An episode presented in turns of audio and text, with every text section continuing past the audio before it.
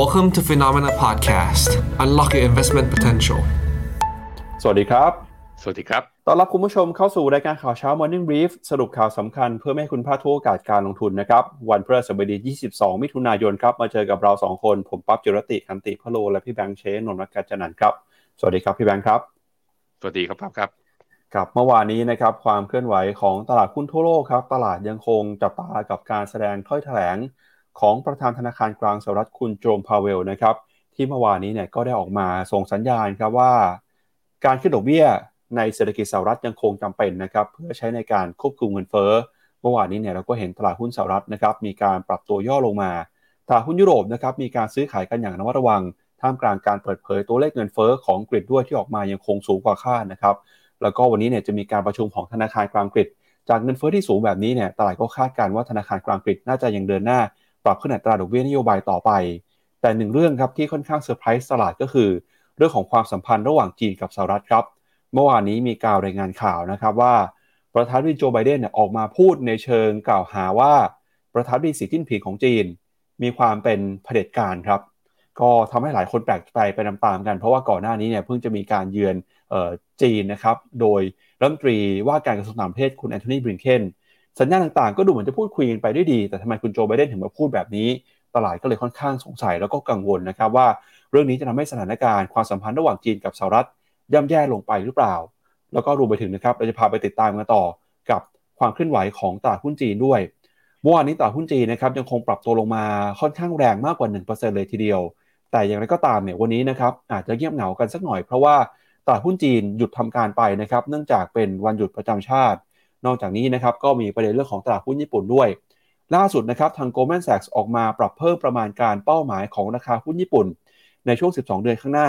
แล้วก็อีกหนึ่งสินทรัพย์ที่น่าสนใจก็คือบิตคอยนะครับบิตคอยกลับมายืนอยู่เหนือ30,000 ดอลลาร์ต่อบิตคอยได้ครั้งหนึ่งเมื่อวานนี้แล้วนะครับก็เป็นความเคลื่อนไหวนะครับที่เดี๋ยววันนี้เราจะมาพูดคุยแล้วก็มาติดตามกันครับพี่แบงค์ครับงั้นเดี๋ยวเรามาดูกันนะครับกับเรื่องการเคลื่อนไหวของตลาดหุ้นจีนก่อนนะครับวันนี้ครับ วันที่ 22 มิถุนายนนะครับต่อเนื่องไปจนถึงวันพรุ่งนี้นะครับ 23 มิถุนายน ตลาดหุ้นจีนฮ่องกงไต้หวันนะครับจะปิดทำการไปเนื่องจากเป็นเทศกาลเอ่อ Dragon Boat Festival นะครับเทศกาลเรือมังกรฮะก็จีนนะครับหยุด 2 วันครับ 22 23 ส่วนไต้หวันก็หยุดเช่นกันนะครับ 22 23ฮ่องกงหยุดวันนี้ 1 วันครับ มาดูต่อนะครับกับตัวเลขของตลาดหุ้นสหรัฐในค่ำคืนที่ผ่านมากันบ้างครับ เมื่อวานนี้เราเห็นสัญญาณการซื้อขายนะครับในตลาดหุ้นสหรัฐโดยตลาดเนี่ยก็มีการย่อลงมา หลังจากที่ประธานเฟดคุณโจมพาเวลออกมาส่งสัญญาณนะครับว่า ธนาคารกลางสหรัฐจะยังคงเดินหน้าปรับขึ้นอัตราดอกเบี้ยต่อไป เพื่อควบคุมเงินเฟ้อนะครับในการแสดงถ้อยแถลง ต่อคณะกรรมการนโยบายการเงินของสภาคองเกรส เมื่อวานนี้ครับทำให้เมื่อวานนี้ดัชนีดาวโจนส์ติดลบไป 0.3% S&P 500 ติดลบไป 0.5%ส่วนดัชนี NASDAQ ซึ่งเป็นหุ้นในกลุ่มเทคโนโลยี เมื่อวานนี้ก็ปรับลงมามากกว่า 1%นะครับ ติดลบไป 1.2%หุ้นขนาดกลางขนาดเล็กในดัชนี Russell Small Cap 2,000 ติดลบไป 0.2%ขณะที่ Wix Index นะครับ ดัชนีที่บ่งชี้ถึงค่าความผันผวน ความกังวลของตลาดนะครับ ก็ปรับตัวลดลงไปเช่นกันนะครับ ตอนนี้ Wix Index มาอยู่ที่ 13.2 จุด ตั้งแต่เมื่อวานนี้นะครับ ย้อนหลังกลับไป 3 วันทำการที่ผ่านมา ตลาดหุ้นสหรัฐปรับตัวลงมาติดต่อกัน 3 วันแล้วครับ อืมครับผมเขาบอกว่าสุมีคุณเอมิลี่นะเขาบอกว่าสุขสุขสันต์วันไหว้บะจ่าง คุณจันเพนบอกอ๋อวันนี้เป็นเทศกาลวันไหว้บะจ่างในไทยอ่าบะจ่างที่ไหนอร่อยอร่อยครับผมถ้าผมต้องกินนี่ผมต้องไปซื้อที่ไหน ไหนพิมพ์เข้ามาหน่อยสิ อยากกินขึ้นมาทันทีเลยหิวนะฮะ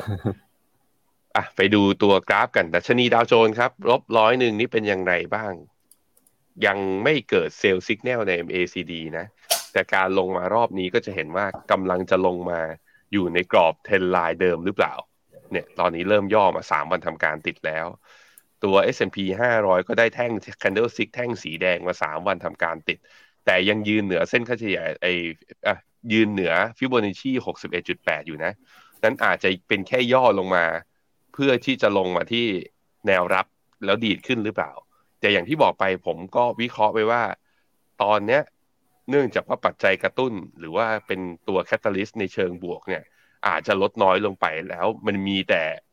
คุณเจอโรมพาวเวลมาแถลงต่อสภา ตลาดอยากรู้ความเห็นของเฟดแต่ละคน เพราะหลังการประชุมเฟดมาแล้ว ไมค์ไปจ่อคนนู้นคนนี้ ซึ่งแต่ละคนเนี่ย tone setting เนี่ยเหี่ยวกันทั้งหมดเลย มีแต่คิดว่าอยากจะขึ้นดอกเบี้ยเพื่อคุมเงินเฟ้อ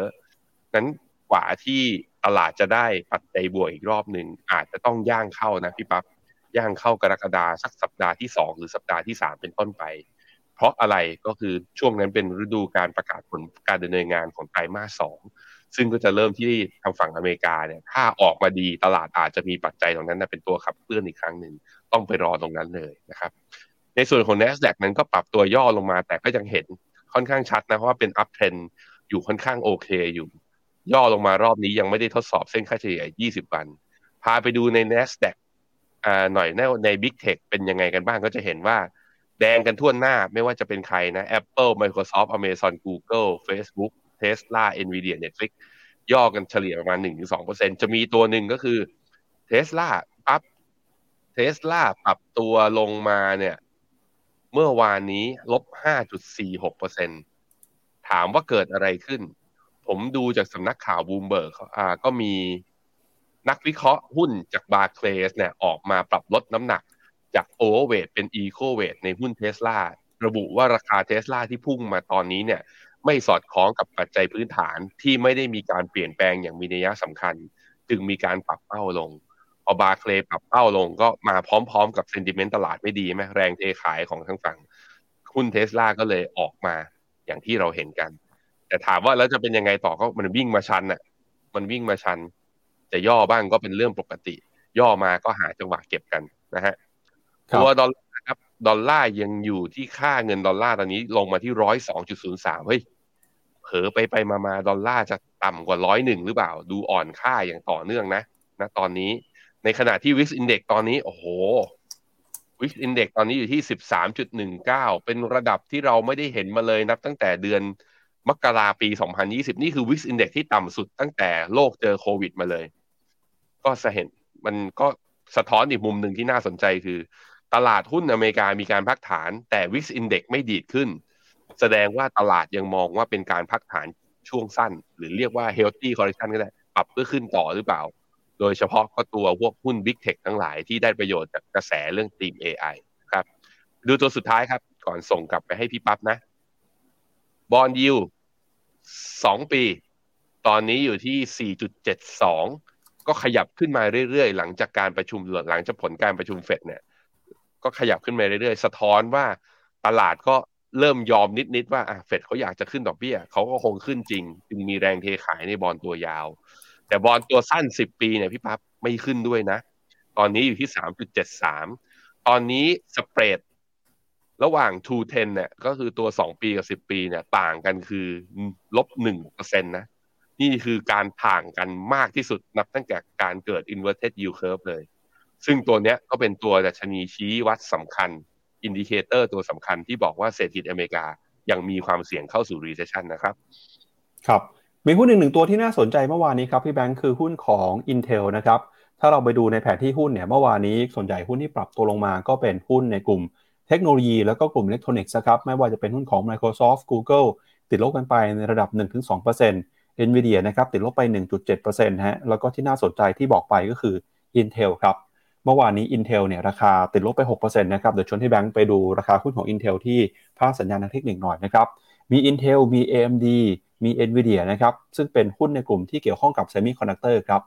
สาเหตุสำคัญที่ Intel เมื่อวานนี้ติดลบมา 6%นะครับก็เนื่องมาจากผู้บริหารได้มีการเปิดเผยนะครับแผนการ turnaround บริษัทนะครับในการลงทุนก่อสร้างโรงงานใหม่ ซึ่งคาดว่าการก่อสร้างโรงงานครั้งนี้เนี่ยจะช่วยทำให้ Intel สามารถประหยัดต้นทุนได้มากกว่า 1 0,000 ล้านเหรียญสหรัฐนะครับในช่วง 3 ปีข้างหน้า แต่ก็ตามครับหลังจากที่ Intel เปิดเผย แผนการ turnaround การก่อสร้างโรงงานใหม่เนี่ยดูเหมือนว่านักลงทุนจะยังไม่ค่อยซื้อไอเดียเท่าไหร่นะครับเนื่องจากตลาดกังวลว่า Taiwan Semiconductor ซึ่งเป็นคู่แข่งเองเนี่ยยังคงมีความแข็งแกร่งอยู่ แม้ว่า Intel จะสร้างโรงงานใหม่ก็ตาม แต่จะต้องเผชิญกับภาวะการแข่งขันที่ค่อนข้างจะดุเดือดร้อนแรงนะครับ ราคาหุ้น Intel เมื่อวานนี้ก็เลยปรับตัวลงมาถึง 6%ครับ ใช่ครับ ถ้าดูจากกราฟเนี่ยมันไม่ได้ปรับลงมาวันเดียวด้วยพี่ปั๊บ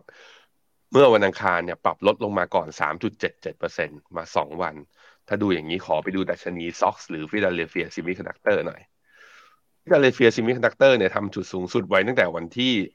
14 มิถุนาสัปดาห์ที่แล้ว ตอนนั้นจุด high อยู่ที่ 3,740 ตอนนี้ 3,549 คือลงมาประมาณสัก 200 จุด 200 จุดคิดเป็นสักประมาณคือ 6-7%ไม่น้อยนะ เหมือนกลุ่ม semiconductor ก็มีการปรับฐานย่อลงมาอย่างเมื่อวานนี้ พอ Intel ลงตัวผู้ผลิต semiconductor ตัวอื่นลงด้วย ก็ทำให้ตัว SOX เนี่ยลบลงมาประมาณ 2.68แต่ถามว่าบนดัชนีน่ากังวลไหม ยังยืนเหนือเส้นค่าเฉลี่ย 20 วัน แต่ MACD เนี่ยตัดเซลล์สัญญาณแล้ว เพราะนั้นมีความเสี่ยงที่การปรับฐานอาจจะตามมาต่อก็ได้ เพราะว่าช่วงดีดขึ้นมานับตั้งแต่ กลางเดือนพฤษภามาเนี่ยก็วิ่งมาค่อนข้างชัน จะย่อบ้างก็อาจจะเกิดขึ้นตอนช่วงนี้แหละนะฮะในช่วงที่ตลาดอาจจะขาดปัจจัยกระตุ้น จนกว่าที่จะมีเข้าสู่ฤดูประกาศผลประกอบการอีกครั้งหนึ่งนะครับ ครับไปดูที่ตลาดหุ้นของยุโรปกันบ้างครับ เมื่อวานนี้เดชนีส่วนใหญ่ก็ปรับตัวลงมานะครับ ดัคของเยอรมนีติดลบไป 0.5%ฟุตซี่ร้อยอังกฤษปรับลงไป 0.1%ส่วน CAC 40 ฝรั่งเศสย่อลงไป 0.4%นะครับยูโรซ็อก50 ยูโรซ็อก600 ติดลบไปประมาณ 0.5%ครับ หุ้นในกลุ่มที่เข้ามากดดันตลาดก็คล้ายๆกับตลาดหุ้นสหรัฐนะครับ ก็คือหุ้นในกลุ่มเทคโนโลยีครับ นอกจากนี้เนี่ยนะครับตลาดก็กังวลนะครับเรื่องของสัญญาณเศรษฐกิจโลกที่ส่งสัญญาณชะลอตัว โดยมาจากตัวเลขของเศรษฐกิจจีนนะครับทำให้เมื่อวานนี้หุ้นในกลุ่มเมืองแร่ก็ติดลบลงไปประมาณ 1.5%เช่นกันครับ วันนี้นะครับจะมีเหตุการณ์สำคัญเกิดขึ้นในฝั่งของยุโรปก็คือการประชุมธนาคารกลางอังกครับ หลังจากที่เงินเฟ้อในเดือนพฤษภาคมออกมาอยู่ที่ระดับ 8.7%นะครับ ซึ่งถือว่าสูงกว่าที่ตลาดคาดการเอาไว้เนี่ย ตัวเลขนี้เนี่ยก็จะเป็นตัวกดดันให้ธนาคารกลางอังกต้องใช้นโยบายการเงินเข้มงวดต่อไปนะครับ ตลาดก็มีความกังวลว่านโยบายการเงินที่เข้มงวดจะเข้ามากดดันทำให้เศรษฐกิจส่งสัญญาณชะลอตัวครับ ครับผม เดี๋ยวปั๊บพาไปเปิดดู heat map ของ Euro Stoxx 600 หน่อย ว่าหน้าตา Euro Stoxx 600 เป็นยังไงบ้าง อะ กลับมาที่หน้าจอผม มาดูที่ FTSE เลยเพราะปั๊บบอกว่าเงินเฟ้อออกมาสูงกว่าคาด แล้วกำลังประชุมธนาคารกลาง ขึ้นดอกเบี้ยมาแล้ว 13 ครั้งติดต่อกัน ถ้าเงินเฟ้อสูงแบบนี้ แปลว่า 14 ครั้งติดต่อกันเนี่ยเห็นแน่นอนก็คือขึ้นดอกเบี้ยต่อ ตลาดก็ตอบรับในแง่ที่น่าสนใจทีเดียวคือ ลงมาต่ำกว่าเส้นค่าเฉลี่ย 200 วันอีกครั้งหนึ่งเมื่อคืนนี้ ลงมาอีกแล้ว แต่ว่าอยู่ในกรอบแฟกแพทเทิร์นนะในสัญญาณทางเทคนิค มันเคยหลุดมาแล้ว เมื่อตอนเดือนมีนาหลุดมาอีกทีหนึ่งคือตอนปลายเดือนพฤษภาแล้วดีกลับขึ้นมาได้ นี่จะเป็นการหลุดรอบสามหลุดจริงหรือหลุดหลอกมาบอกกันหน่อยอะเดี๋ยวพรุ่งนี้เอามารายงานกันต่อนะว่า ความเห็นของ BOE ต่อสถานการณ์เศรษฐกิจของประเทศอังกฤษ และตัวสถานการณ์ตัวเงินเฟ้อเนี่ยเขามองกันยังไง ผมคิดว่าที่ที่อังกฤษเนี่ย เริ่มกลับมาเหนื่อยครั้งหนึ่งเพราะเงินเฟ้อลงช้านะฮะทาทางฝั่งเยอรมันเนี่ย เมื่อวานนี้ย่อลงมาแต่ก็ยังยืนเหนือเส้นค่าเฉลี่ย 20 วันสำหรับตัวดัชนี DAX CAC 40 ตอนนี้ก็เริ่มทำไฮใหม่ไม่ได้ เหมือนจะเป็นกรอบตัวดาวเทรนลงมาระยะหนึ่ง คือข้อดีของหุ้นยุโรปยังมีอยู่คือเรื่อง valuation ที่ถูก แล้วก็เรื่องเมื่อเทียบกับหุ้นโลกก็อยู่ในระดับประมาณเกือบเกือบลบ2 standard deviation แต่ถ้าในทางสัญญาณทางเทคนิคเนี่ยการวิ่งขึ้นมาข้างบนนี้ไม่สามารถทะลุไฮได้ ก็แปลว่าโมเมนตัมขาขึ้นอาจจะยังต้องรอก่อน เราจึงเริ่มเห็นนะเนี่ยพอใกล้ๆขาขึ้น มันจึงมีเทรดเดอร์ที่เชื่อว่าเฮ้ยยุโรปไม่น่าจะสามารถขึ้นได้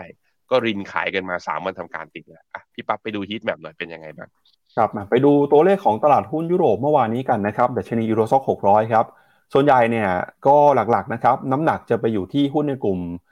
สินค้าอุปโภคบริโภค แล้วก็หุ้นในกลุ่มสถาบันการเงินนะครับเมื่อวานนี้กลุ่มที่ปรับตัวลงมากดดันตลาดหุ้นยุโรปก็เป็นหุ้นในกลุ่มที่เกี่ยวข้องกับเทคโนโลยีแล้วก็อิเล็กทรอนิกส์นะครับไม่ว่าจะเป็น ASML ติดลบไปประมาณ 1.5%นะครับหุ้นในกลุ่มอุปโภคบริโภคก็ปรับลงมาเช่นกัน ไม่ว่าจะเป็น LVMH L'Oreal หรือว่าเอ่อ Hermes นะครับติดลบไปประมาณ 1-1.5%หุ้นในกลุ่มที่ปรับตัวขึ้นมาเมื่อวานนี้สวนทางกับหุ้นต่างๆ ก็คือหุ้นในกลุ่ม พลังงานนะครับ เมื่อวานที่หุ้นของเชลหุ้นของ BP เนี่ยบวกขึ้นมาได้ประมาณ 1-2%จากราคาน้ำมันที่ฟื้นตัวขึ้นมาครับ พี่ปั๊บลองดูเป็นมันทูเดทให้ผมหน่อย จะได้รู้ว่ารอบย่อที่ผ่านมาเนี่ย มันไปย่อคือทุกตัวทุกหมวด sector หรือว่าทุกทุกตัวอ่าหรือว่าแค่บางตัว ครับอันนี้เป็นภาพหมดจริงๆนะครับเป็นภาพ month นะครับพี่แบงค์ประมาณเอ่อสามสิบวันที่ผ่านมาครับ โอ้สามสิบวันที่ผ่านมาต้องบอกว่าตัวใหญ่ ๆ ปรับฐานลงหมดเลยนะ ก็แสดงว่าความกังวลเรื่องเศรษฐกิจของยุโรปอาจจะเข้ามาปกคลุมในภาพรวมของตลาด คือก่อนหน้านี้พวก luxury ไอ้ luxury product หรือ non durable goods เนี่ยสามารถค้ำตลาดได้ แต่ว่ารอบประมาณหนึ่งเดือนที่ผ่านมา ก็เป็นตัวที่มีการปรับฐาน แล้วก็ทำให้ดัชนีตัวยูโรซ็อกหกร้อยเนี่ยปรับตัวลงมาด้วยนะครับ ครับ ไปดูต่อครับกับความเคลื่อนไหวของตลาดหุ้นในฝั่งเอเชียกันบ้างนะครับ อย่างที่บอกไปนะครับ วันนี้เนี่ยเป็นวันหยุดนะครับของตลาดหุ้น จีนฮ่องกงไต้หวันนะครับภาษาอังกฤษเขาบอกเป็น Dragon Boat Festival คุณผู้ชมบอกมาว่าเป็นเทศกาลไหว้บ้าจ่างนะครับ ก็หยุดกัน 2 วันครับ ก่อนที่ฮ่องกงจะกลับมาเปิดอีกครั้งหนึ่งพรุ่งนี้ แต่จีนกับไต้หวันหยุดทั้งสัปดาห์เลยนะครับ เช้านี้บรรยากาศการซื้อขายของตลาดหุ้นเอเชียอาจจะเงียบเหงาซบเซากันสักหน่อยนะครับ มาดูที่ดัชนีนิกเกิ225 ของญี่ปุ่นครับ ในช่วงที่ผ่านมาเนี่ยตลาดหุ้นของญี่ปุ่นยังคงเดินหน้าปรับตัวบวกขึ้นมาได้ ถือว่าค่อนข้างจะแข็งแกร่งนะครับเมื่อเปรียบเทียบกับตลาดหุ้นเอเชียทั่วไปฮะ เมื่อวานนี้หุ้นของนิกเกิเนี่ยบวกขึ้นมาได้นะครับ แต่เช้านี้เปิดมาเริ่มติดลบแล้วครับ ติดลบไป 0.2%ครับ ส่วนที่น่ากังวลก็คือตลาดหุ้นจีนครับพี่แบงค์ เมื่อวานนี้เนี่ยดัชนีเซี่ยงไฮ้ Composite ครับติดลบไปมากกว่า 1%นะครับ ติดลบ 1.3%เซินเจิ้นติดลบไป 2%ครับไชน่า A50 ติดลบไป 1%แล้วก็ฮั่งเส็งของฮ่องกงครับ ติดลบไปเกือบ 2%ครับ ตลาดก็เฝ้ารอดูอยู่นะครับ แม้ว่าสัปดาห์ที่ผ่านมา ทางจีนเนี่ยเขาจะออกมาใช้มาตรการกระตุ้นเศรษฐกิจ ผ่านการปรับลดอัตราดอกเบี้ยนโยบายนะครับ โดยพ้องยิ่งโลนพรามเลทลงไปเมื่อต้นสัปดาห์ แล้วก็ก่อนหน้านี้เนี่ยมีการลดอัตราดอกเบี้ยเงินกู้ระยะสั้น มีการปรับลดสัดส่วนการการสำรองของธนาคารพาณิชย์ มีการกระตุ้นให้ธนาคารของภาครัฐ ลดดอกเบี้ยเงินกู้ แต่สุดท้ายแล้วเนี่ยมาตรการต่างๆ ดูเหมือนว่าจะไม่สามารถทำให้ตลาดหุ้นจีนฟื้นกลับขึ้นมาได้ ประกอบกับนะครับการใช้นโยบายการเงินที่เข้มงวดของธนาคารกลางสหรัฐ ความกังวลเศรษฐกิจจีนที่ถดถอยที่ชะลอตัว ก็ยิ่งเป็นตัวกดดันนะครับทำให้ตลาดหุ้นจีนปรับตัวลดลงมา ช่วงนี้ตลาดหุ้นจีนก็เลยดูภาพไม่ค่อยสดใสเท่าไหร่นะครับก็จะตากันครับว่าหุ้นจีนเนี่ยจะลงมาเจอจุดต่ำสุดเมื่อไหร่ หรือว่ามูลค่าของหุ้นจีนในตอนนี้เนี่ยจะเป็นยังไงนะครับชวนที่แบงค์ไปดูหุ้นจีนก่อนแล้วกันครับแล้วเดี๋ยวค่อยมาดูตลาดหุ้นไทยกันครับไม่ผมจะไปดูร้านบ้าจางครับคุณจันเพนเขาบอกว่าเทศกาลไหว้บ้าจางในไทยเนี่ย แล้วก็บอกว่าผมเมื่อกี้ผมสองคนนะถามกันไป เดี๋ยวคนเข้ามาใหม่ก็จะงง เพราะตอนต้นชั่วโมงเขาบอกว่าวันเนี้ย ตลาดหุ้นที่ไหนบ้างนะหยุดพี่พี่ปั๊บย้ำอีกทีหนึ่งครับที่หยุดไปนะครับ มีจีน มีไต้หวันแล้วก็มีฮ่องกงครับสามประเทศครับอะก็คือเป็นเทศกาลบ้าจ่าง ผมก็เลยถามไปว่า อยากพอพูดถึงบ้าจ่างเลยอยาก มีใครมีร้านอร่อยอร่อยบ้างคุณเอมิลี่เขาบอกว่า ในกรุงเทพยังหาไม่เจอ เจอแต่เบตงต้องบินไปกินที่นู่นเลยแหละ คุณพิพัฒน์บอกว่าบ้าจ่างวราพรแต่ช่วงเทศกาลเนี่ยต้องจองล่วงหน้าออดกินสิถ้าอย่างนี้ มีคุณจันเพนก็บอกว่าทำเองที่บ้านอร่อยมาก คุณจันเพนเดี๋ยวผมส่งอินบ็อกที่อยู่ผมไปให้ไม่ส่งแก๊ปมาให้หน่อย ส่งแก๊ปมาให้หน่อย อะ ไปดูตลาดหุ้นกัน นิเคอีค้างอยู่ข้างบนนะ ก็คือไม่ไปต่อก็จริง แต่ก็ไม่ยอมปรับฐานลงมา จะเห็นว่ามันก็มีแกลบที่เปิดไว้เนี่ยประมาณสองสามที่ แล้วก็เส้นค่าเฉลี่ย 20 วันเนี่ยก็อยู่ห่างจากระดับปัจจุบันอยู่ระดับหนึ่งเหมือนกัน แต่ยังไม่ย่อตัวลงมา น่าสนใจคือ MACD เริ่มวกแล้ว ถ้าปิดศุกร์นี้นะ ที่ระดับต่ำกว่า 33,000 เนี่ย ผมคิดว่าดัชนีนิเคอิจะเจอ sell สัญญาณในกราฟ day มีโอกาสจะเจอทุกคน ถ้าเจอก็จะเข้ารอบย่อ คราวนี้ย่อเพื่อซื้อ หรือว่าจบรอบขาขึ้นเนี่ยตอบไม่ได้ ต้องต้องมารอดูกัน คือเพราะว่าเนี่ยนิเคอีมันไซด์เวย์มายาวนานกันตั้งแต่ปี 2022 มันจะขึ้นแค่นี้แล้วจบกลายเป็นขาลงเลย ผมคิดว่า ก็แหม ใช้ระยะเวลาวงจรชีวิตขาขึ้นของญี่ปุ่นมันอาจจะสั้นเกินไป นั้นถ้านับเป็นคลื่นอีเลดเวฟอะอาจจะเนี่ยอันนี้คือจบขาสามเตรียมขึ้นขาสี่นะครับ ตัวเกาหลีเช้านี้เปิดมาบวกศูนย์บวกเปิดไหมเนี่ย เปิดอ่าเกาหลีไม่ได้ปิดกับเขา เปิดมาครับบวกมา0.35%ในขณะที่ห่างเสงเอชแชร์แล้วก็ CSI เมื่อวานนี้ที่ร่วงอะร่วงเหมือนโกดรัฐบาลอะคือว่า โอ้โห ถ้าคิดจะกระตุ้นเนี่ยทำไมลดดอกเบี้ยแค่ 0.1 คืออยากเห็นมากกว่านั้น ก็เลยเดี๋ยขายใส่กดดันเลย ซึ่งเป็นแรงขายที่ต้องระมัดระวังเหมือนกันนะ คืออย่างตัว technical call ที่ทีม เอ่อ investment ของฟินโนเนี่ยเลื่อนตัวจุด stop loss เนี่ยก็จะเห็นว่าโชคดีแล้วที่ไม่คัด เพราะมันดีดขึ้นมา แต่กลายเป็นว่าสามวันทำการเนี่ย จากจุดสูงสุดของเมื่อวันที่ 16 มิถุนาเนี่ย ย่อลงมาระดับนี้ก็หายมาประมาณสามเปอร์เซ็นต์นะสามวันหายมาสามเปอร์เซ็นก็ต้องมันมันก็เลยต้องระวัดระวังนิดนึงว่า โหเขาอุตสาห์กระตุ้น แต่ตลาดดูจะไม่ตอบรับในเชิงบวกเท่าไหร่ ผมพาไปดูตัวเทคเอตัว กองที่อยู่ใน NASDAQ บ้าง NASDAQ Golden Dragon China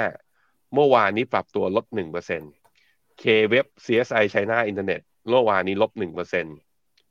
China Clean Technology เมื่อวานนี้ลบหนึ่งจุดเจ็ดห้าเปอร์เซ็นต์แล้วนี่ Star Market Star ห้าสิบหุ้นเทคหรือบอกว่า NASDAQ แห่งเมืองจีน เมื่อวานนี้ลบสามจุดห้าห้าเปอร์เซ็นต์โหลบหนักกว่าเพื่อนเลย ต้องรออะอิน กลายเป็นว่าโมเมนตัมของทางฝั่งจีนยังไม่กลับมานะทุกคนต้องก็เอาใจช่วยกันจริง ๆ นะครับ แต่ไอตัวที่กลับมาแล้วก็เราก็มี double technical call นะ มี call ซ้ำเข้าไปด้วยก็คือตัวดัชนีหุ้นเวียดนาม เมื่อวานนี้บวกขึ้นมาอีก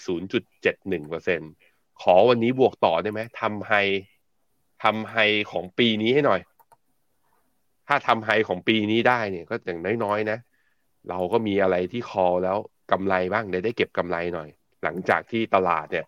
คือทรมานมากนะฮะมาที่หุ้นไทย หุ้นไทยเนี่ยลบสิบห้าจุดเมื่อวานพาไปดูเซ็ตห้าสิบการลบสิบห้าจุดของเมื่อวานนี้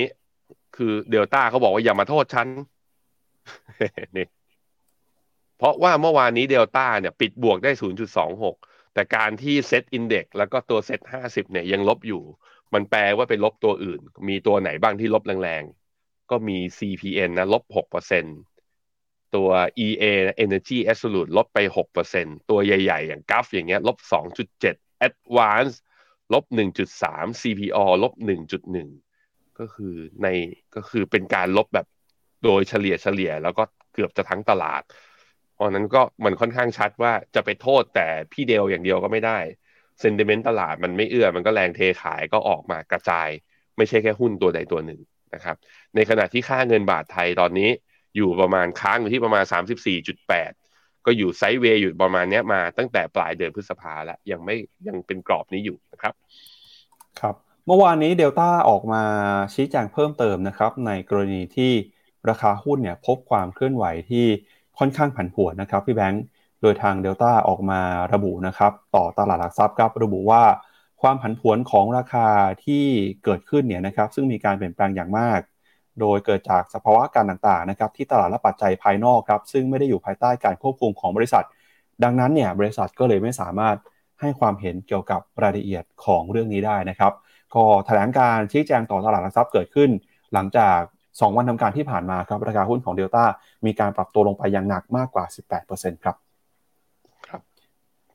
ก็พาคุณผู้ชมไปดูกันต่อนะครับกับประเด็นที่เกี่ยวข้องกับอินเดียบ้างครับ ช่วงนี้นะครับต้องบอกว่าอินเดียเนี่ยเป็นหนึ่งในประเทศที่ถือว่ามีความเนื้อหอมนะครับใครๆก็สนใจเข้ามาพูดคุยสนใจเข้ามาลงทุนครับในช่วงนี้เนี่ยคุณเนทราโมดีนะครับนายกรัฐมนตรีของอินเดีย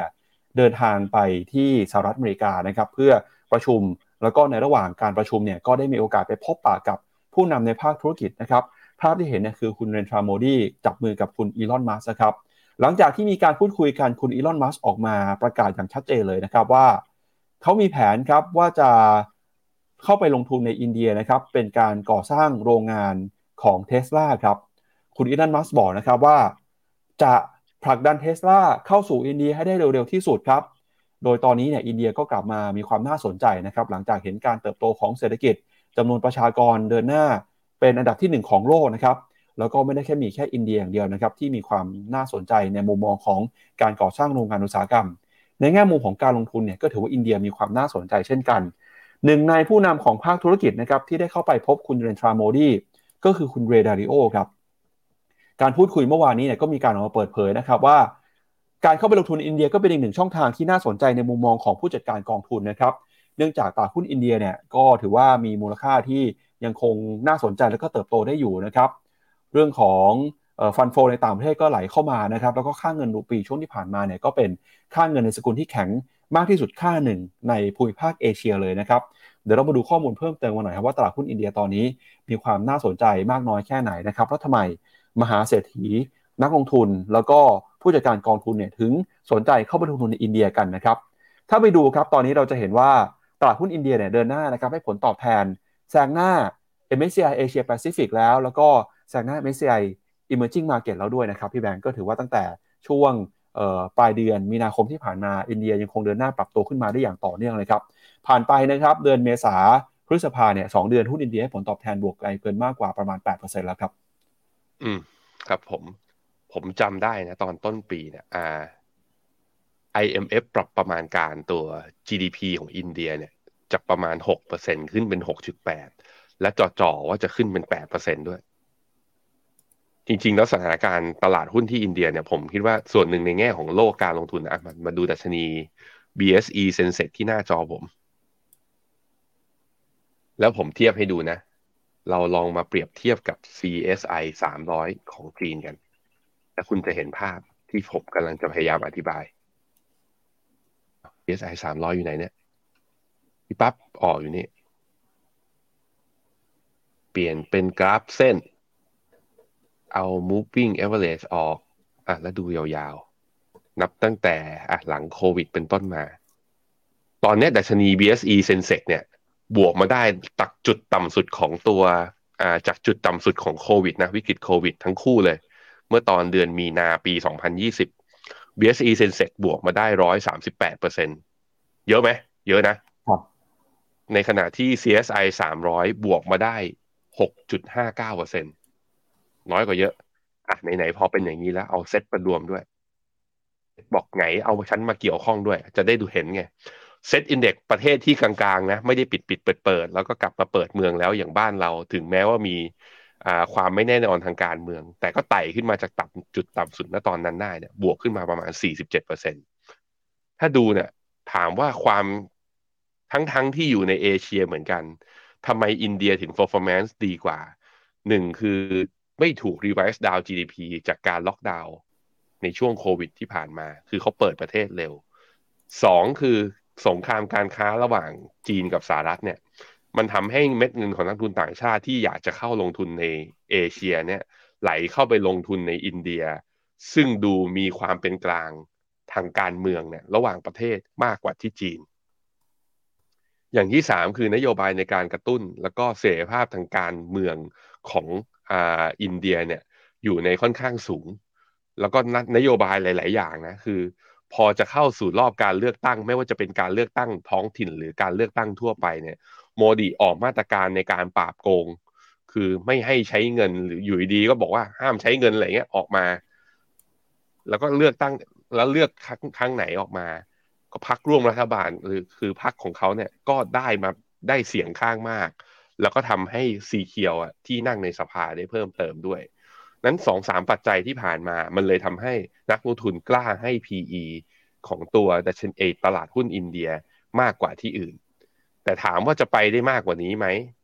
มันก็ต้องมาดูว่าอินเดียสามารถรอเงินนักลงทุนเข้าไปอย่างต่อเนื่องได้จริงไหม GDP ที่บอกว่าจะโต 6-7%เนี่ยจะไม่ถูกสะดุดขาใครแล้วปรับลงมาได้ใช่ไหม ซึ่งก็เห็นนะว่าแต่ละคนนะ คือผู้นำทางด้านเศรษฐกิจหรือว่ารัฐบาลเนี่ยหลาย ๆ ประเทศก็วิ่งเข้าหาอินเดียอย่างต่อเนื่อง เพราะฉะนั้นในมุมมองของผมก็อินเดียในเอาลุกระยะยาวๆ ก็ยังอาจจะดูมีเสน่ห์ความน่ากลัวของมันคือเรื่อง valuation กับเรื่องระดับ PE ที่อาจจะสูงกว่าประเทศเขตไอประเทศอื่น ๆ ที่อยู่ใน MSCI เอเชียด้วยกัน เพราะนั้นถ้าจะเข้าต้องเข้าเบาๆนะทยอยยาวๆเพราะว่ายังไม่ผ่านไฮเดิม แต่ถ้าทะลุขึ้นไปเมื่อไหร่เนี่ย พร้อมๆกับ e a r n i n g momentum ที่กลับมา ผมคิดว่าอินเดียก็ยังน่าสนใจอยู่นะครับ ครับ ไปดูต่อที่ราคาสินค้าโภคภัณฑ์กันหน่อยครับ เมื่อวานนี้นะครับ ราคาทองคำซื้อขายกันอยู่ในจุดที่ต่ำที่สุดในรอบประมาณ 3 เดือนเลยนะครับ มาอยู่ที่ระดับ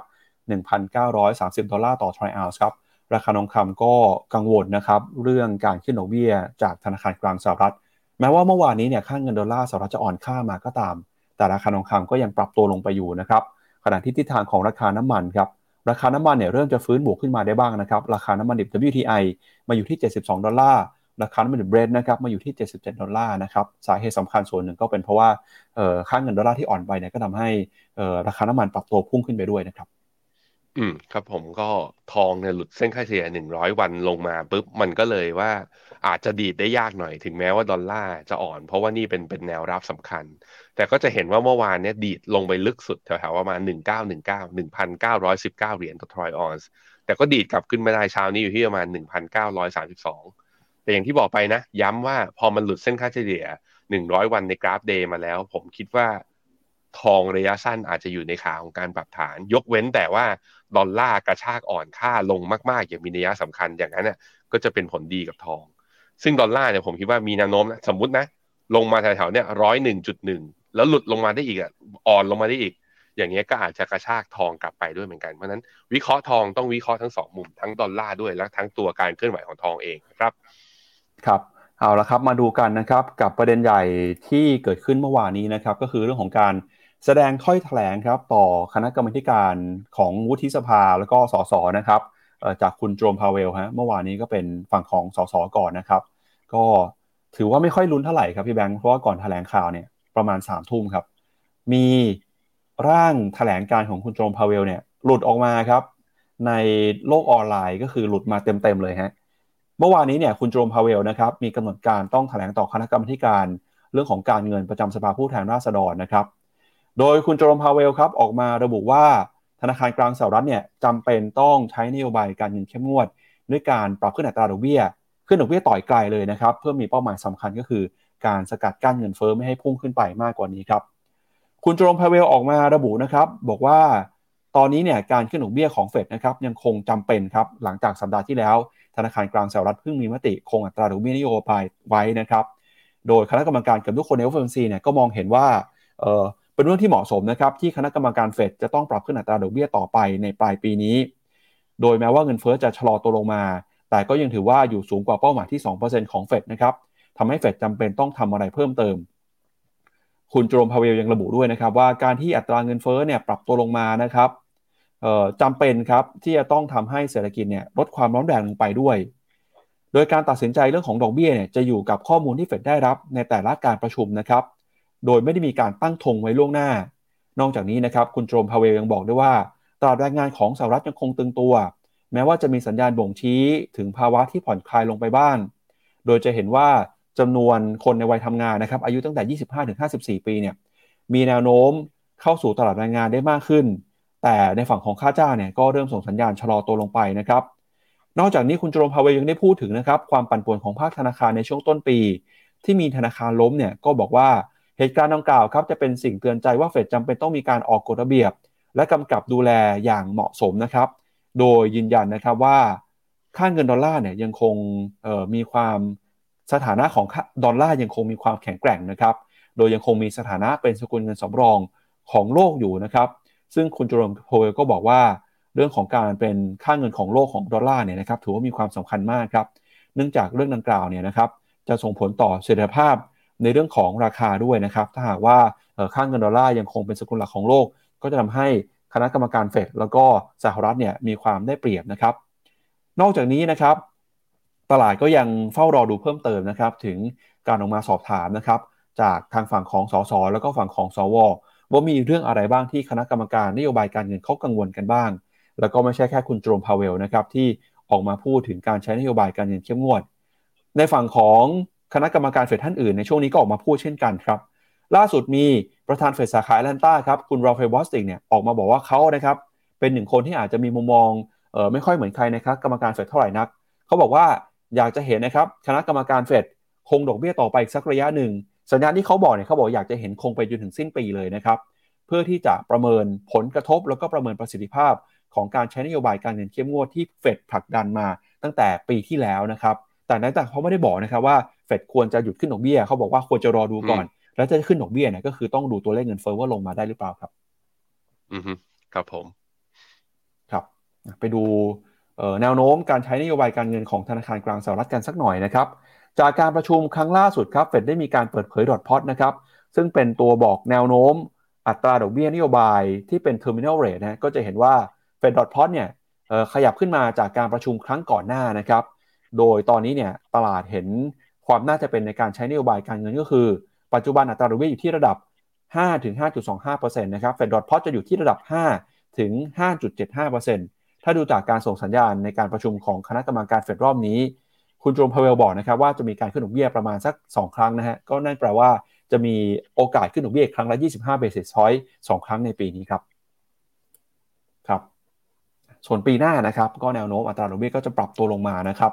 ตามความน่าจะเป็นหรือว่าโอกาสที่เงินเฟ้อจะส่งสัญญาณชะลอตัวครับพี่แบงค์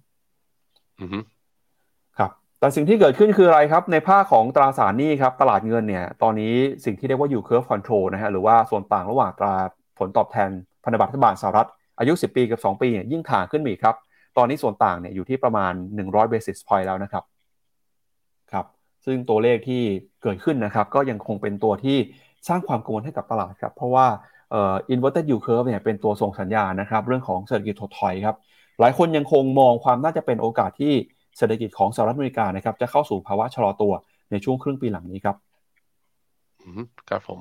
ผมพามาดูหน้าจอผมฮะ อันนี้คือตัวเฟดสาขาแอตแลนตาของคุณราฟาเอลบอสติงนะเขาจะมีตัวประมาณการ GDP ที่เรียกว่า GDP now บอกว่าตัวเนี้ยพอระยะเวลาก่อนที่พอสิ้นไตรมาสแล้วจะประกาศ GDP จริงเนี่ย ตัวนี้เป็นตัวหนึ่งที่ค่อนข้างใกล้เคียง ล่าสุดเขามีการปรับประมาณการตัว GDP ของไตรมาสสองเนี่ยล่าสุดก็คือวันที่ยี่สิบก็คือสองวันก่อนหน้านี้ เอ่อวันที่สิบห้ามิถุนาเนี่ยประมาณการออกมา GDP ของไตรมาสสองจะอยู่ที่หนึ่งจุดแปด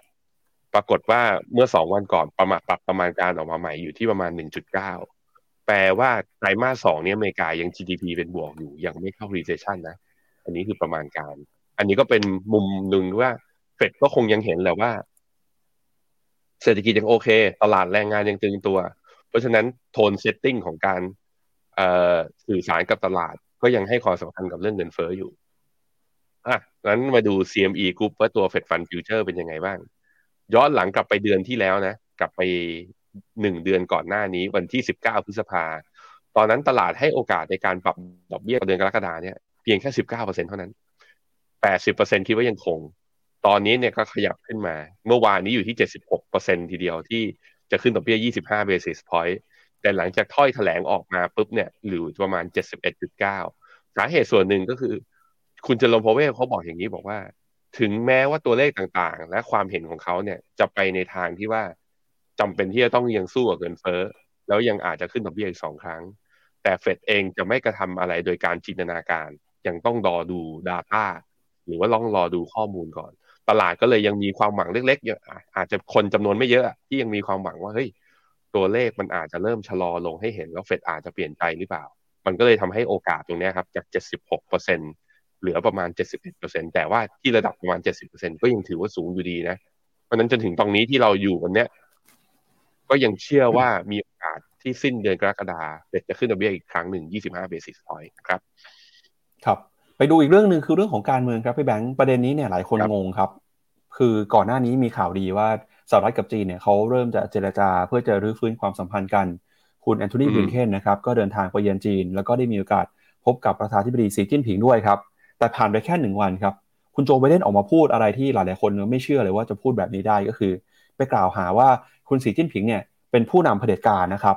เดี๋ยวเล่าให้ฟังหน่อยว่าเป็นยังไงบ้างฮะคือย้อนกลับไปเนี่ยเมื่อ ประมาณวันอังคารครับคุณโจไบเดนเนี่ยเขาออกมาพูดในงานเลี้ยงระดมทุนนะครับที่แคลิฟอร์เนียครับเขาบอกว่า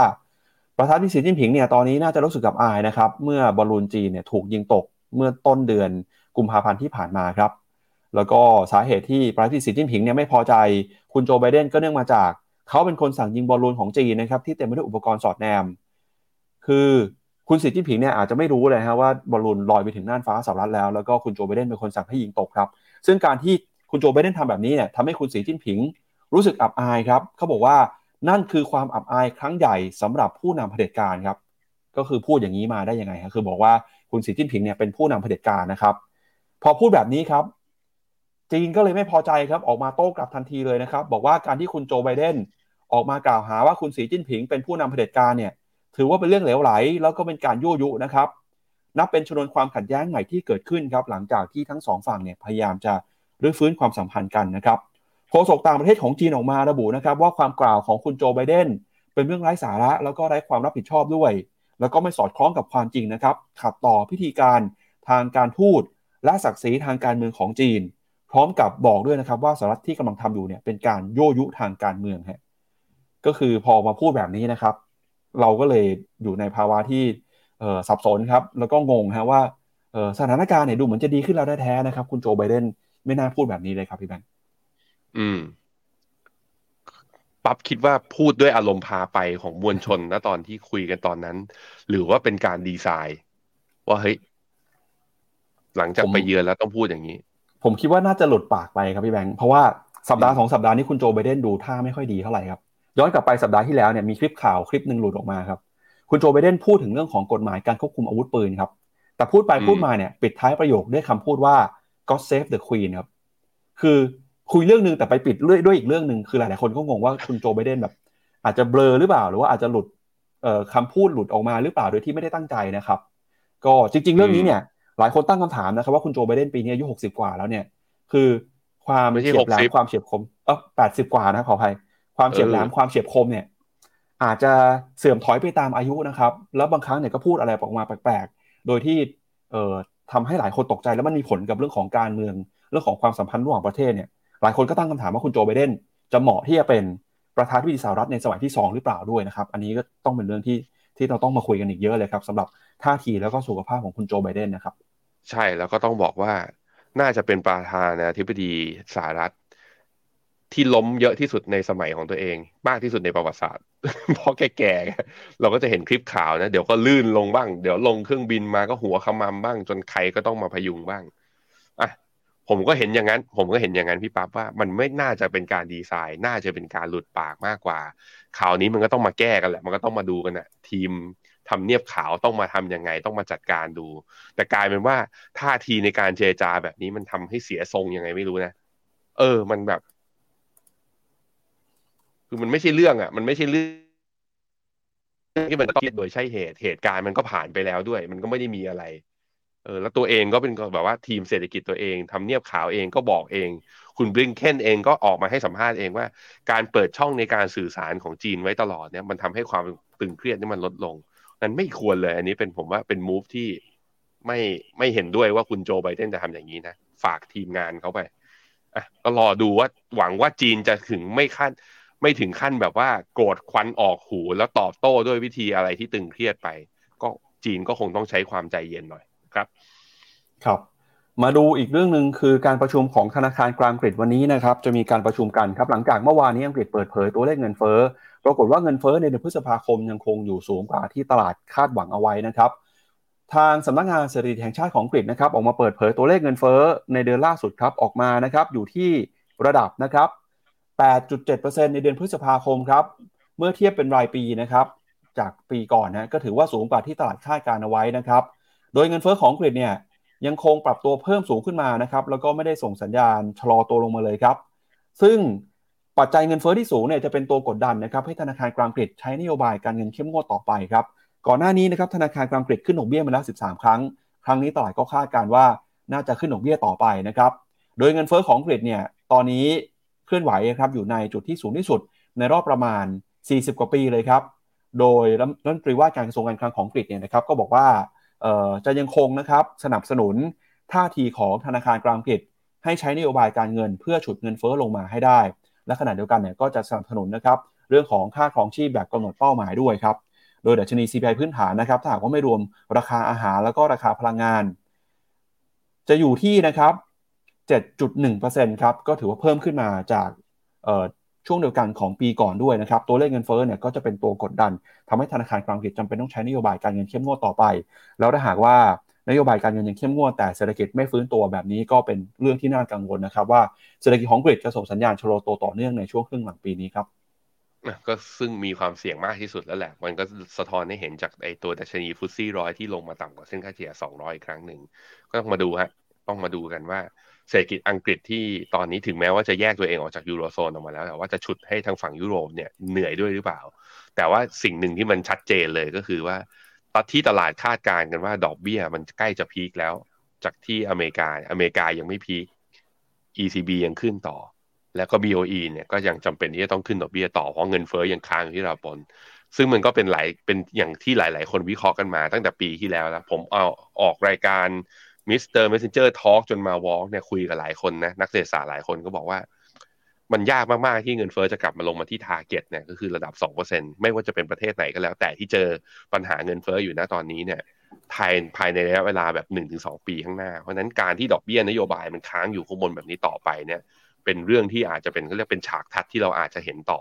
ซึ่งนั่นก็จะหมายถึงการกำหนดกลยุทธ์ในการลงทุนแบบใหม่นะที่ไม่ใช่เหมือนเดิมไอตอนที่ยุคดอกเบี้ยต่ำมากนะครับ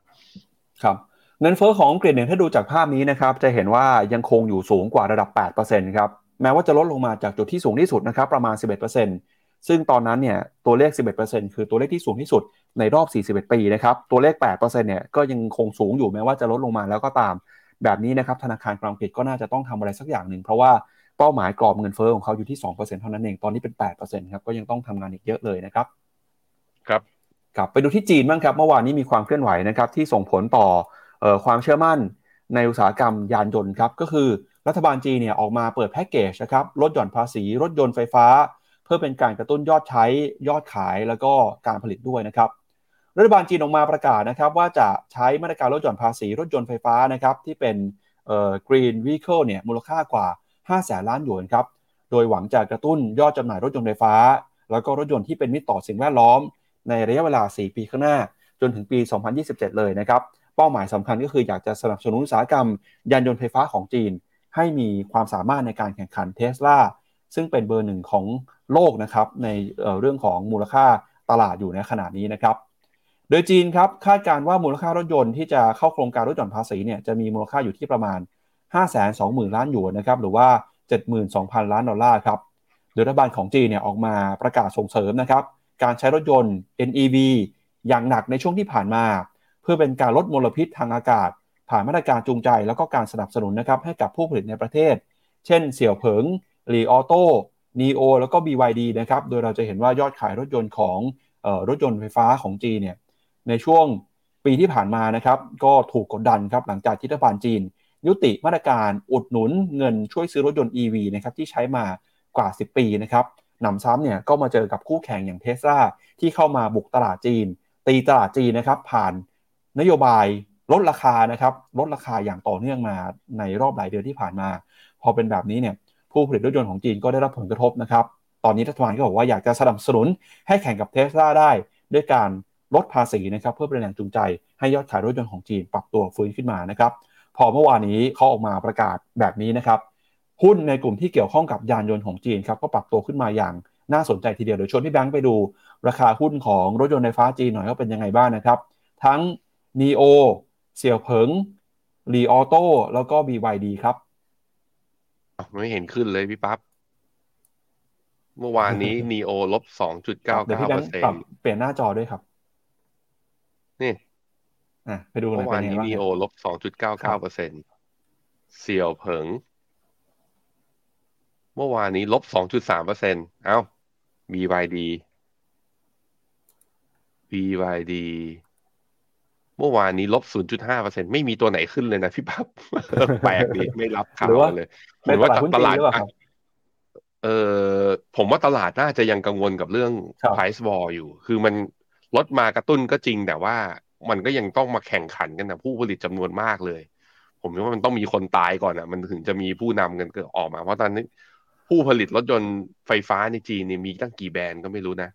แล้วแถมเทสลาเนี่ยดั้มลงราคาลงมาแข่งกันด้วย ต้องรอหน่อย ผมคิดว่านะครับ ครับอะเรื่องของรถยนต์ไฟฟ้าจีนะครับ เดี๋ยวเรามาดูข้อมูลกันหน่อยครับว่าตอนนี้เนี่ยเขากำลังพยายามจะทำอะไรกันบ้างนะครับ แล้วก็ยอดขายเป็นยังไงบ้างครับ ถ้าไปดูนะครับเอ่อสิบอันดับรถยนต์ไฟฟ้าจีนเนี่ยที่เป็น green car หรือว่ารถยนต์ที่เป็นมิตรต่อสิ่งแวดล้อมนะครับ ยอดขายในเดือนพฤษภาคมที่ผ่านมา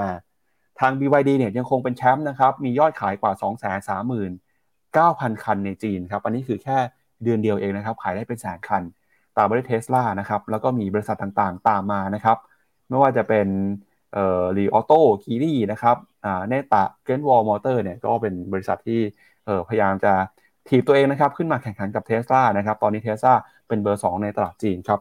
แล้วเราก็จะเห็นนะครับว่าจำนวนคนที่ซื้อรถยนต์ไฟฟ้าจีนเนี่ยแนวโน้มนะครับไม่ใช่แค่จีนอย่างเดียวทั่วโลกยังคงมีความต้องการรถยนต์ไฟฟ้าเพิ่มมากขึ้น สะท้อนจากยอดขายที่กำลังเติบโตขึ้นมานะครับ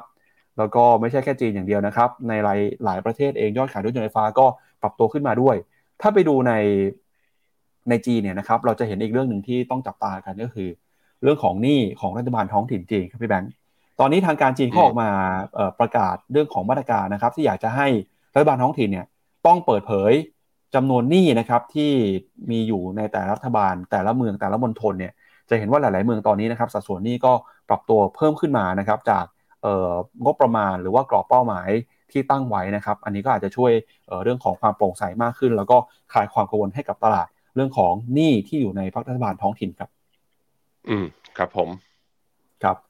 อีกหนึ่งประเด็นที่สำคัญช่วงนี้นะครับเป็นหนึ่งในตลาดหุ้นที่ร้อนแรงก็คือตลาดหุ้นของญี่ปุ่นครับตลาดหุ้นญี่ปุ่นเนี่ยตอนนี้เคลื่อนไหวในจุดที่สูงที่สุดในรอบประมาณสัก 30 ปีนะครับโดยอ้างอิงจาก TOPIX เนี่ยในช่วงที่ผ่านมาเดินหน้าทำจุดสูงสุดในรอบ 33 ปีไปเป็นที่เรียบร้อยแล้ว ถามว่าดัชนีตลาดหุ้นญี่ปุ่นขึ้นมาขนาดนี้แล้วเนี่ยจะขึ้นต่อไปได้หรือเปล่า ล่าสุด Goldman Sachs ครับออกมาปรับเพิ่ม target เป้าหมาย ของดัชนีตลาดหุ้นญี่ปุ่นนะครับดัชนีท็อปิกครับจากเดิมเนี่ยเคยคาดการณ์ว่าจะอยู่ในระดับประมาณสัก 2,200 จุดนะครับซึ่ง 2,200 จุดเนี่ยถือว่าสูงกว่าระดับปัจจุบันนะครับมีอัพไซด์ประมาณ 9%ทาง Goldman Sachs ออกมาบอกว่า 2,200 จุดอาจจะน้อยไปครับขยับขึ้นไปเป็น 2,500 จุดเลยนะครับในช่วง 12 เดือนข้างหน้าครับ โดยเขาบอกสาเหตุสำคัญนะครับที่ตลาดหุ้นญี่ปุ่นจะเดินหน้าปรับตัวขึ้นไปต่อ เพราะว่าภาคธุรกิจของญี่ปุ่นเนี่ยมีการปรับโครงสร้างนะครับแล้วก็รวมไปถึงสามารถดึงดูดให้เงินลงทุนจากต่างชาติเข้ามาได้มากขึ้นด้วย ตอนนี้เนี่ยอุตสาหกรรมที่กำลังจะเป็นที่สนใจในมุมมองของนักวิเคราะห์ต่างชาติ ก็คือ อุตสาหกรรมเครื่องจักรแล้วก็อุตสาหกรรม IT Service ครับทำให้ตอนนี้ญี่ปุ่นยังคงมีความร้อนแรงดัชนีเดินหน้าปรับตัวขึ้นไปต่อนะครับแล้วก็จะเห็นข่าวเมื่อ2อสวันที่ผ่านมาเราก็เพิ่งบอกไปว่า บิร์กชัยเดเวเนี่ยเพิ่งจะมีการเพิ่มสัดส่วนการทุนในตลาดหุ้นญี่ปุ่นไปด้วยนะครับ จากเดิมถือครองหุ้นในกลุ่มการค้านะครับของญี่ปุ่นประมาณ 7.5%ตอนนี้ขยับขึ้นมาเป็น 8.5%แล้วนะครับ แล้วก็เป้าหมายเนี่ยจะเก็บสะสมไปถึงเกือบ 10%เลยทีเดียวครับอืม9.9%ถ้าถ้าเกิน 10%เมื่อไหร่เนี่ยมันต้องก็คือเป็นเทรดโชที่ต้องรายงานกรตการขาจะออกก็อาจจะออกได้ยุ่งยาก ที่ระดับประมาณสัก 8.5%ถึง9%เนี่ยก็แปลว่ามีสัดส่วนเบิกชายจะถือแถวเฉลี่ยตัวละประมาณ 1%นั้นการถือหุ้นญี่ปุ่นที่เบิกชายถืออยู่ ถ้ามี 5 ตัวตัวละหนึ่งเปอร์เซ็นก็แสดงว่าถือ exposure ประมาณห้าเปอร์เซ็นห้าเปอร์เซ็นเยอะไหมพี่ปับ๊บไม่ได้เยอะนะ ครับ คือดูคือดูเหมือนเฮ้ยเขาชอบญี่ปุ่นจังเลย แต่พอกดร้อยเปอร์เซ็นที่เขาถือเนี่ย ถือญี่ปุ่นอยู่ห้าเปอร์เซ็นเท่านั้น อันนี้ก็ให้บอกอีกมุมหนึ่งไว้ไม่ได้ ไม่ได้จะบอกอ้าวโหกำลังจะกดซื้อแล้วทำไมคุณแบงค์มาบอกงี้ อันนี้ก็เป็น fact อีกแบบอีกมุมหนึ่งว่า ถึงเขาชอบ แต่เขาก็กระจายความเสี่ยง แล้วพอร์ตใหญ่ที่สุดของเขานะเกือบเกือบครึ่งหนึ่งของ Berkshire ก็ยังอยู่ใน Apple อยู่ดีนะฮะครับไปดูมุมมองของ Goldman Sachs หน่อยนะครับ ที่ออกมาปรับประมาณการการเติบโตเศรษฐกิจนะครับเออขออภัยประมาณการการเติบโตของตลาดหุ้นญี่ปุ่นนะครับจะเป็นยังไงบ้าง ปัจจุบันนี้เนี่ย TOPIX อยู่ที่ระดับประมาณ 2,000 นะครับ 2,000 กว่าจุดฮะ ก็ขยับขึ้นมาอีกประมาณเป็น 2,500 จุดนะครับ ก็ยังคงมี upside นะครับ ถ้าหากว่าดูตามคาดการณ์ของ Goldman Sachs แต่อะไรก็ตามเนี่ยณระดับนี้ยังคงอยู่ห่างไกลจากระดับที่เคยขึ้นไปทำจุดสูงสุดในช่วงของทศวรรษที่ 1,990 นะครับ ตอนนั้นเนี่ย TOPIX ขึ้นไปเกือบ 3,000 จุดเลยทีเดียวครับ อืม ใช่ครับ ครับ ไปดูต่ออีกหนึ่งเรื่องครับ คือราคาคริปโตเคอเรนซีครับ ช่วงนี้เราไม่ค่อยได้ติดตามกันสักเท่าไหร่นะ แต่เมื่อคืนนี้มีความน่าสนใจของบิตคอยน์ครับ บิตคอยน์เนี่ยเมื่อวานนี้ขึ้นไปแตะระดับนะครับสามหมื่นจุดได้ครับ ก็ถือว่าเป็นการส่งสัญญาณที่ดีนะครับ เป็นการฝ่าแนวต้านสำคัญในรอบ 2 เดือนเลยทีเดียวครับ โดยบิตคอยน์เนี่ยนะครับขยับขึ้นมาทำให้มูลค่าของบิตคอยน์ตอนนี้เนี่ย market cap นะครับก็ปรับตัวขึ้นไปด้วยนะครับ ราคาบิตคอยน์ขึ้นมายืนอยู่เหนือ 30,000 ได้นะครับ หลังจากที่มีข่าวครับว่ากองทุนจากผู้จัดการกองทุนขนาดใหญ่นะครับ3 กองทุนด้วยกัน เขามีความสนใจครับ อยากจะจัดตั้ง Bitcoin ETF ครับ ฟัน 3 รายมีใครบ้างมี BlackRock นะครับ Wisdom Tree แล้วก็ Invesco ครับ ออกมาเปิดเผยนะครับ ว่าเตรียมจะจัดตั้งกองทุน Bitcoin ETF ซึ่งทำให้ตลาดเนี่ยเซอร์ไพรส์พอสมควรเลยนะครับ หลังจากที่ช่วงที่ผ่านมาราคาบิตคอยก็เงียบเหงาซบเซากันไปนะครับ โดย BlackRock เนี่ยถือว่าเป็น